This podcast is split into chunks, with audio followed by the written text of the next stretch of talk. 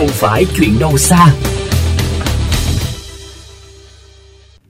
Quý vị thính giả thân mến, với dân số hơn 8 triệu dân, thành phố Hồ Chí Minh trở thành thị trường tiêu thụ lớn lượng hàng hóa từ các tỉnh thành cả nước.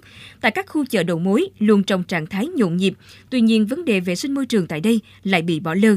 Điều này đã gây ảnh hưởng không nhỏ đến cuộc sống của nhiều hộ dân trong khu vực. Phóng viên thành phố tôi yêu đã có buổi ghi nhận trực tiếp tại các khu chợ. Mời quý vị cùng theo dõi.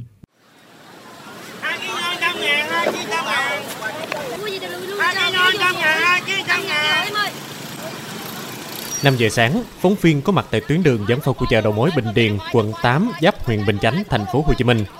Mặt đường rộng, thoáng, tạo điều kiện thuận lợi để hàng loạt xe đẩy, quầy hàng tập trung dọc hai bên tuyến đường, nhiều người chen chúc nhau để mua hàng hóa. Tuy nhiên, rác thải lại vô tư phức dưới lòng đường. Biển cấm đồ rác đặt dọc theo giải phân cách dường như không có tác dụng. Rác thải bị đổ thành đống sau mỗi buổi họp chợ dưới lòng đường, gây mất vệ sinh và mỹ quan đô thị cho cả khu dân cư liền kề tại đây. Cũng thấy à, vậy tôi cũng hơi buồn nhưng mà giờ họ chưa đổ thì giờ cũng chịu với sao giờ? Cái miệng cống là để nước chảy xuống. Mấy người này bán xong rồi rác quăng xuống dưới đây luôn. Ngập miệng cống rồi hạ nước không có chảy được. Tràn tùm lum ra lộ luôn con đường dẫn từ đường Nguyễn Văn Linh vào cổng chợ nó hình thành chợ tự phát họ buôn bán thoải mái những mặt hàng nông sản thực phẩm điều đó làm phát sinh một lượng lớn rác thải cũng như chất thải theo cái hệ thống cống ngầm á, nó đổ vào khu vực chợ Bình Điền Tương tự như chợ đầu mối Bình Điền là khu chợ nông sản Thủ Đức. Không chỉ sau khi tan chợ mới xuất hiện tình trạng nhét nhét ô nhiễm.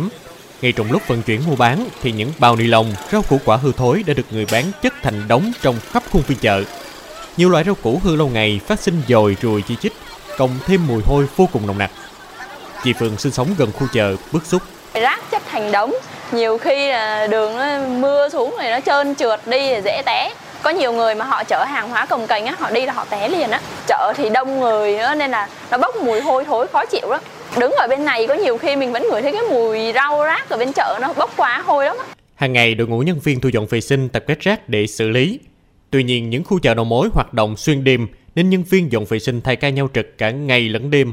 Tuy nhiên vào khung giờ cao điểm hàng hóa lượng rác thải phát sinh rất lớn việc thu dọn cũng trở nên khó khăn.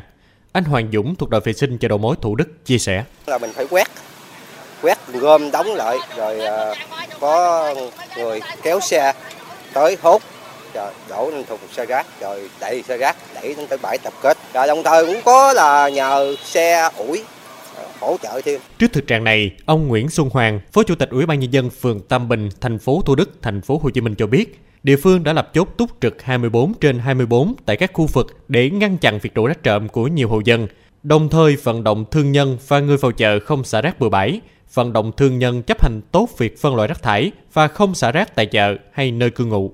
Chúng tôi lập một cái chốt trực 24 trên 4 với lại nhiều lực lượng gồm có lực lượng à, bảo vệ dân phố, công an tuần tra theo tuyến và là bảo vệ sinh môi trường để thực hiện trực ban đêm 3K, ban ngày 2K để à, xử lý những cái trường hợp phát sinh về đổ rác trộm và đổ rác không đúng quy định. Chúng tôi à, thực hiện cái công tác dọn dẹp vệ sinh hàng tháng là gồm có lực lượng dân quân, đoàn viên thanh niên, ban ngành đoàn thể của phường để tăng cường cái hiệu quả và cái lan tỏa trong cái người dân cùng chung tay với phường để dọn dẹp vệ sinh. Lợi nhuận thì bỏ túi mà rác lại làm lờ là thực trạng nhích nhát tại các khu chợ đầu mối hiện nay. Ngoài sự vào cuộc quyết liệt từ phía cơ quan chức năng, cần lắm sự thay đổi ý thức từ những tiểu thương buôn bán tại các khu chợ.